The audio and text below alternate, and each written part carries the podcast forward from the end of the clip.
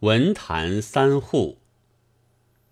二十年来，中国已经有了一些作家，多少作品，而且至今还没有完结，所以有个文坛是毫无可疑的。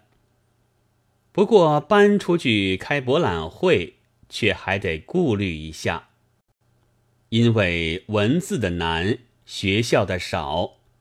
我们的作家里面，恐怕未必有村姑变成的才女，牧童画出的文豪。古时候听说有过一面看牛牧羊，一面读经，终于成了学者的人的，但现在恐怕未必有。我说了两回，恐怕未必。倘真有例外的天才。上惜见缘为幸。要知，凡有弄弄笔墨的人们，他先前总有一点凭借，不是祖遗的正在少下去的钱，就是腹积的还在多起来的钱，要不然他就无缘读书识字。现在虽然有了识字运动，我也不相信。能够由此运出作家来，所以这文坛从阴暗这方面看起来，暂时大约还要被两大类子弟，就是破落户和暴发户所占据。以非暴发又未破落的，自然也颇有出些著作的人，但这并非第三种。不近于甲，即近于乙的。至于掏腰包印书、仗脸子出版者，那是文坛上的捐班，更不在本论范围之内。所以，要说专仗笔墨的作者，首先还得求之于破落户中。他先是也许爆发过。但现在是文雅胜于算盘，家境大不如意了。然而又因此看见世态的炎凉，人生的苦乐，于是真的有些抚今追昔，缠绵悱恻起来。一叹天时不良，二叹地理可恶，三叹自己无能。但这无能又并非真无能，乃是自己不屑有能，所以这无能的高尚，倒远在有能之上。你们剑拔弩张，汗流浃背，到底做成了些什么呢？唯我的颓唐相是十年一觉扬州梦。唯我的破衣裳是今上杭州旧酒痕，连懒态和污渍也都有历史的甚深意义的。可惜俗人不懂得，于是他们的杰作上就大抵放射着一种特别的神采，是顾影自怜。暴发户作家的作品。表面上和破落户的并无不同，因为他意在用墨水洗去铜锈，这才爬上一向为破落户所主宰的文坛来，以自负于风雅之体。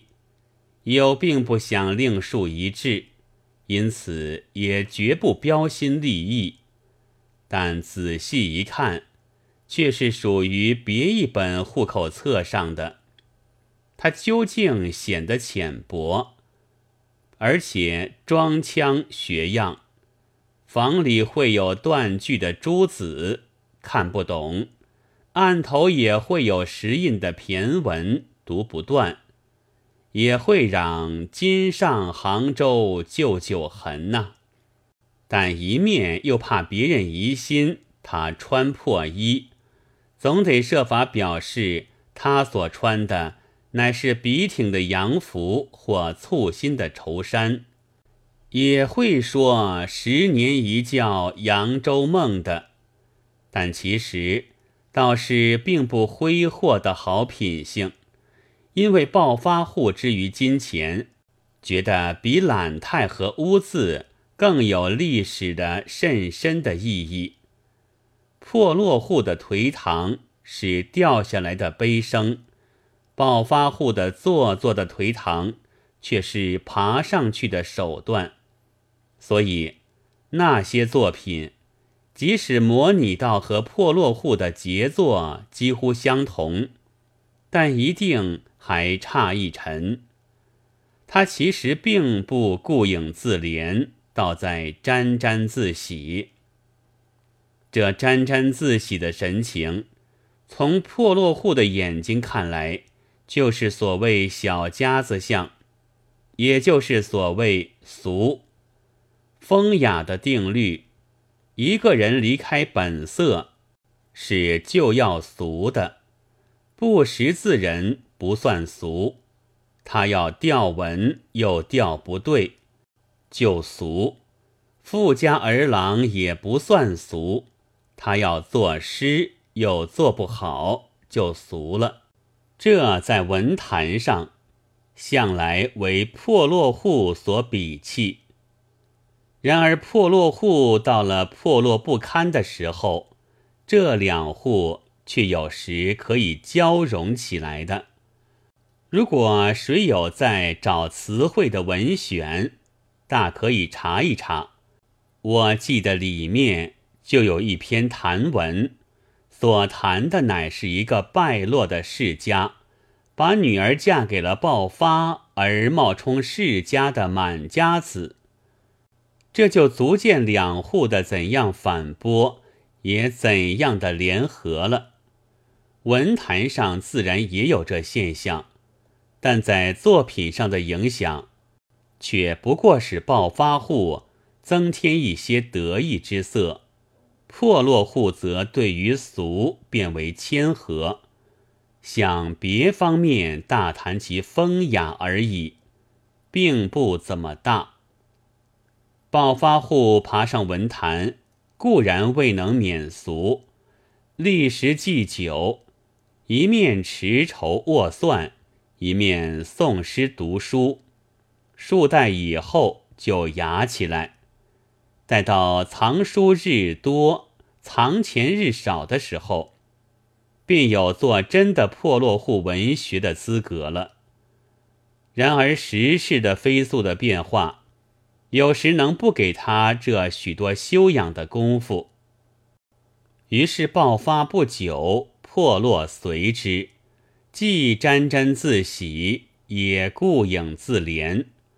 但却又失去了沾沾自喜的确信，可又还没有配的顾影自怜的风姿，仅存无聊，连古之所谓雅俗也说不上了。